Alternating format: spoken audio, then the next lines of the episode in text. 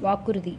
சக்கரவர்த்திக்கு பின்னால் கால்நடையாக வந்த ராஜபரிவாரங்களும் இதற்குள்ளே கால்வாயின் கரைக்கு வந்துவிட்டன மகாராஜாதிராஜ திரிபுவன சக்கரவர்த்தி குணபர மகேந்திர பல்லவேந்திரர் வாழ்க என்ற கோஷம் மந்திரி மண்டலத்தார் வீட்டிருந்த படகு படகிலே இருந்து கம்பீரமாக எழுந்தது. மகாராஜாதிராஜ அவனி சிம்மலிதாங்குர சத்ருமல்ல விசித்திர சித்த மத்தவிலாச சித்தகார புலி குணபர மகேந்திர பல்லவேந்திரர் வாழ்க என்ற கோஷம் கரையிலிருந்து எழுந்தது. குமார பல்லவேந்திரர் வா மாமல்லர் வாழ்க என்ற கோஷம் இரு பக்கங்களிலிருந்தும் எழுந்து வானலாவியது. சங்கங்களும் எக்காலங்களும் காது செவிடும்படி முழங்கின. முரசங்களும் பேரிகைகளும் எட்டு திசையிலும் அதிரும்படி ஆர்த்தன.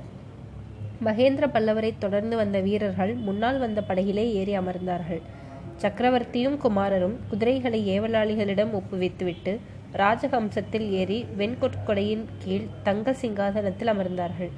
படகுகள் மூன்றும் துறைமுகத்தை நோக்கி புறப்பட்டன. வாத்திய முழக்கங்கள் நின்றதும் சக்கரவர்த்தி தம் குமாரரை பார்த்து நரசிம்மா நான் உன்னிடம் வாக்குறுதி கேட்பதே உனக்கு விந்தையாயிருக்கும்.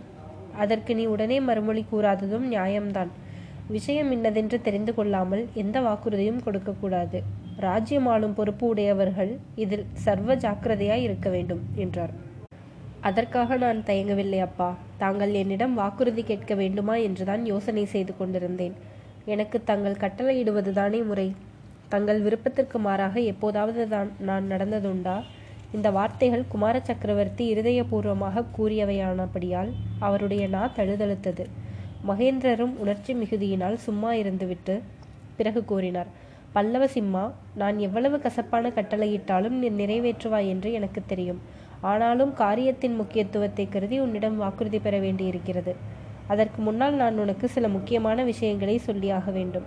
நாளை மறுநாள் நான் வடக்கே போர் முனைக்கு கிளம்புகிறேன். எப்போது திரும்பி வருவேன் என்று சொல்லுவதற்கில்லை.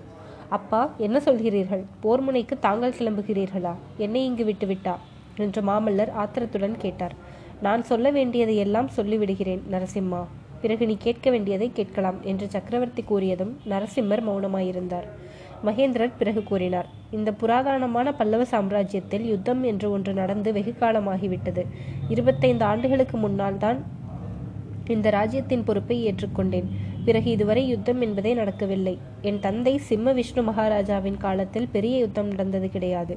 அவருடைய ஆட்சியின் ஆரம்பத்தில் சோழ நாட்டுக்கும் பாண்டிய நாட்டுக்கும் நடுவில் புல்லுருவியைப் போல கிளம்பியிருந்த களப்பால வம்சர் நிர்மூலர் செய்து உறையூர் சிம்மாசனத்தில் சோழ வம்சத்தை நிலைநாட்டினார். அதன் பிறகு பல்லவ சைன்யங்களுக்கு வேலையே இருக்கவில்லை. இப்போதுதான் முதன் முதலாக என் காலத்தில் யுத்தம் வருகிறது. இதை என் இஷ்டப்படி நடத்துவதற்கு மந்திரி மண்டலத்தாரின் அனுமதி கோரப்போகிறேன். அதற்கு நீயும் அனுமதி கொடுக்க வேண்டும். இந்த யுத்தத்தில் வெற்றியோ தோல்வியோ எதில் இருந்தாலும் என் தலையோடு போகட்டும். உனக்கு அதில் பங்கு வேண்டியதில்லை. இத்தனை நேரம் பொறுமையுடன் இருந்த நரசிம்மர் இப்போது குறுக்கிட்டு அப்பா தோல்வி என்ற வார்த்தையை ஏன் சொல்லுகிறீர்கள்? யுத்தத்தில் நாம் அடையக்கூடியது வெற்றி அல்லது வீரமரணம் தானே? அதில் எனக்கு பங்கு எப்படி இல்லாமல் போகும் என்று கேட்டார். வீரப்பல்லவ குலத்திற்கு உகந்த வார்த்தையை கூறினாய் நரசிம்மா. வெற்றி அல்லது வீரமரணம் தான் நமது குலதர்மம். ஆனால் வீரமரணத்தை நாம் இரண்டு பேரும் சேர்ந்தாற்போல் தேடி அடைய வேண்டியதில்லை. ஒருவர் செய்த தவறுகளை திருத்த இன்னொருவர் உயிர் வாழ வேண்டுமல்லவா? ஒருவருக்காக பழி வாங்குவதற்கு இன்னொருவர் இருக்க வேண்டுமல்லவா? அப்பா போர் முனையிலிருந்து ஏதோ ரொம்பவும் கெடுதலான செய்தி வந்திருக்கிறது. அதனால்தான் இப்படியெல்லாம் தாங்கள் பேசுகிறீர்கள். ஆம் குழந்தாய் கெடுதலான விஷயம்தான் வந்திருக்கிறது. கங்கப்பாடி படை புலிகேசிக்கு பணிந்துவிட்டது. நரசிம்மா வாதாபி சைன்யம் வடபெண்ணையை நோக்கி விரைந்து முன்னேறி வந்து கொண்டிருக்கிறது. இவ்வளவுதானே அப்பா? துடை நடுங்கி துர்வீதனிடம் நாம் எதிர்பார்க்கக்கூடியது தானே அதனால் என்ன? வடபெண்ணை கரையில் நமது வடக்கு மண்டலத்து சைன்யம் அணிவகுத்து நிற்கிறதல்லவா? வேங்கியிலிருந்து என் மாமன் பெரும் பகையுடன் கிளம்பி வருகிறார் அல்லவா நரசிம்மர் வேங்கி சைன்யம் நமது உதவிக்கு வராது. புலிகேசியின் சகோதரன் விஷ்ணுவர்த்தன் இன்னொரு பெரும்படையுடன் வேங்கியை நோக்கி போய்க் கொண்டிருக்கிறானாம். ஆஹா வாதாபி சைன்யம் அவ்வளவு பெரிதா? நாம் மட்டும் ஏன்? என்று மாமல்லர் ஆரம்பித்து இடையில் நிறுத்திய போது அவருடைய குரலில் ஏமாற்றம் துணித்தது. அது என் தவறுதான் நரசிம்மா? என் வாழ்நாளில் இப்படிப்பட்ட ஒரு யுத்தம் வரும் என்று நான் எதிர்பார்க்கவில்லை. போர்க்கலையில் கவனம் செலுத்த வேண்டிய காலத்தை எல்லாம் ஆடலிலும் பாடலிலும் சிற்பத்திலும் சித்திரத்திலும் கழித்துவிட்டேன். அதனால் என்ன அப்பா? சற்று முன்னால் ஆயனர் சொன்னாரே உலகத்தில் எத்தனையோ சக்கரவர்த்திகள் இருந்தார்கள் மறைந்தார்கள். அவர்களுடைய பெயர்களை கூட உலகம் மறந்து போய்விட்டது. ஆனால் தங்களுடைய பெயரை என்றென்றைக்கும் உலகம் மறக்க முடியாது. ஆயினும் அந்த யுத்தத்தில் நாம் ஜெயிக்க ஜெயிக்காமல் போனால் மாமல்லபுரத்து மகத்தான சிற்பங்கள் எல்லாம் என்றைக்கும் நமது அவமானத்திற்கே சின்னங்களாக விளங்கும். ஒரு நாளும் இல்லை யுத்தத்தில் தோல்வியடைந்து உயிரையும் வைத்துக் கொண்டிருந்தால் அல்லவா தாங்கள் சொல்கிறபடி ஏற்படும்? போர்க்களத்தில் புறங்காட்டி ஓடி ஒளிந்து கொள்கிறவர்களை அல்லவா உலகம் பழி தீர்த்து நிந்திக்கும்? வீர மரணத்திற்கும் ஆயத்தமாயிருக்கும் போது அவமானத்திற்கும் பழிக்கும் நாம் ஏன் பயப்பட வேண்டும்? என்று மாமல்லர் ஆத்திரத்துடன் கூறினார். முடிவில் போர்க்களத்தில் வீரமரணம் இருக்கவே இருக்கிறது. ஆனால் அதற்கு முன்னால் நம் பகைவர்களை வேரோடு அழித்து வெற்றியடைய வேண்டுமல்லவா அது எப்படி அசாத்தியமான காரியமில்லை. அவகாசம் மட்டும்தான் வேண்டும். வாதாபி மன்னன் யுத்த தந்திரத்தை நன்கு அறிந்திருக்கிறான் நரசிம்மா. ஆனாலும் முடிவில் அவனை முறி முறியடித்து நாம் வெற்றி மாலை சூடுவோம். சந்தேகமில்லை.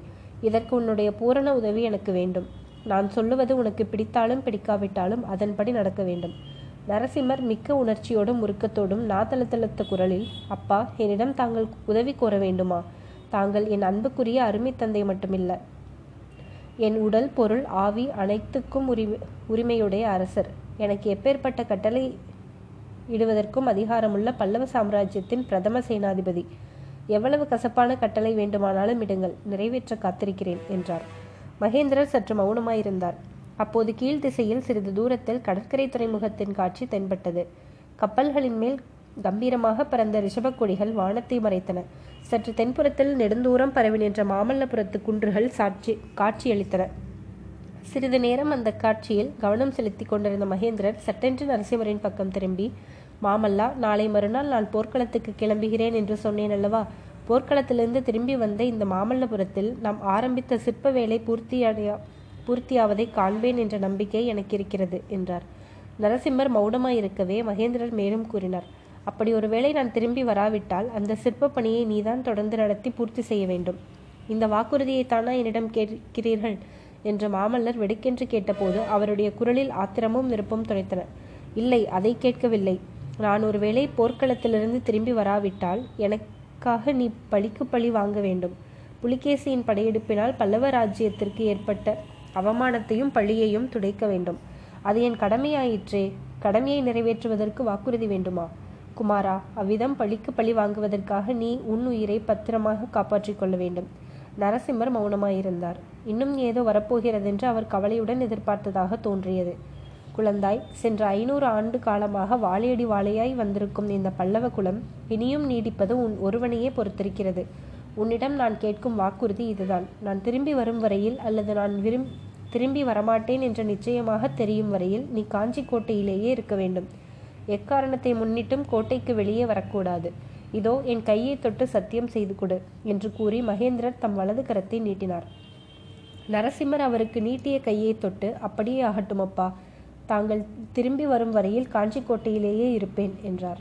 திடீரென்று தூரத்தில் சமுத்திரம் ஹோ என்ற ஆங்காரத்துடன் இறையும் பேரொளி கேட்டது.